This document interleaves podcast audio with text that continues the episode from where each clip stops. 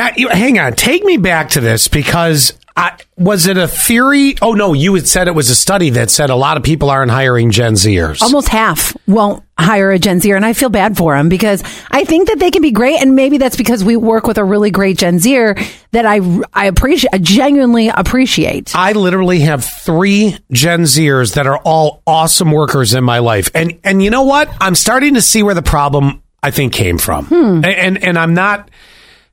I don't want to just blast on millennials. So millennial, the millennial age, uh, that that whole generation is so difficult.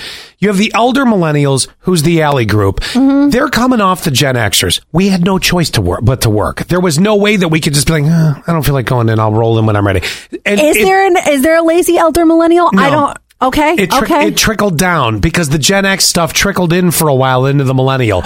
there, there was a mid phase somewhere in there that I think tainted a lot of the thought process because now, and just in my experience, this younger generation, the Jason's almost 19. Oh God, when's his birthday? January 11th. Uh, this week. That's this week. So Thursday. He's a popcorn fart from being 19. Mm-hmm. Okay. Tiffany's daughter, 19, goes to college, works a job. My 22 year old, also a Gen Z, works darn near full time and goes to uh, a college in Cleveland. That's great. Those are three immediate contact people that I have, Mm-hmm. all Gen Z hard workers, but they've all done something. What? They all started early.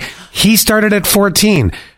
Uh, Jules started at 14. Yep. Megan Megan was doing stuff at a younger age, but it was more things she was interested in, like she was making furry suits. Yep. Till she realized that Hey. deviant lifestyle and said, "I'm getting out of that." That's a good hustle, though. Yeah, she did. She I mean, that was good, was good. money. She was. Wasn't she making like five hundred a pop? Uh, I think actually, yeah, close to that. I mean, it just got to be too much. Like it, each suit was ridiculous. Th- That's not important. So but I think still, entrepreneur. I think what happened, there you go. So I think what happened was it was the tail end of the millennial and that sort of beginning of the mid phase Mm-hmm where, and it, no joke, it was the entitled millennial phase. And I'm not dogging on all of you. There's some of you that work hard, but I think that's what's tainting the Gen Z thought process. And I hate that because that's not, it's not what I'm seeing. Right. I want you guys to have a resume to build. And 7373 says there's a bunch of engineers hired at my work that are Gen Z. They're too afraid of asking questions and want people to do things for them.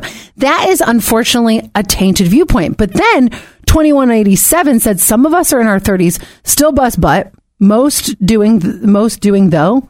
Uh, we got some ish in every generation, but millennials and Z got ba- badder raps, Bad- badder raps Great grammar though.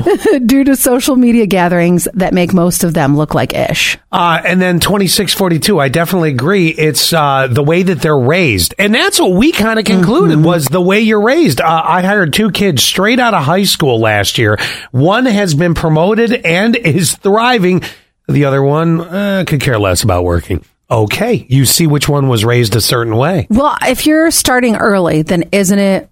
I'm I'm looking at the big picture. I know that Yeah. I need to, or or I am responsible because it seems like less and less. Like let's say, for instance, you you can't give all of your kids a free ride to college. Oh, So I can't give one of them a free ride to college. Right, so I, that- I can't even buy them all cars. Right. My And God, I'd actually need a dealership the way I'm going. You can't even buy one of them a tricycle. Oh, it. but what I'm saying is that they are going to have to work to get the things that they want, which is a great skill. And then we use the thought process, and this is how we justify it as adults. We go, well, that'll teach them responsibility. The funny thing That is, though, takes the guilt off not being able to buy it for them. no, my parent, I, I know, I, but I think it's a good thing. Like, Yeah. don't don't backpedal on it because my parents, they did have the money to give us the free ride if we wanted, but they wouldn't. Well, good. They said, "We'll help you, but we're not going to give you a handout." 1090. Again, back to the upbringing. 100% upbringing. My 15 year old daughter works part time, straight A's, and in sports. See, I'm telling you,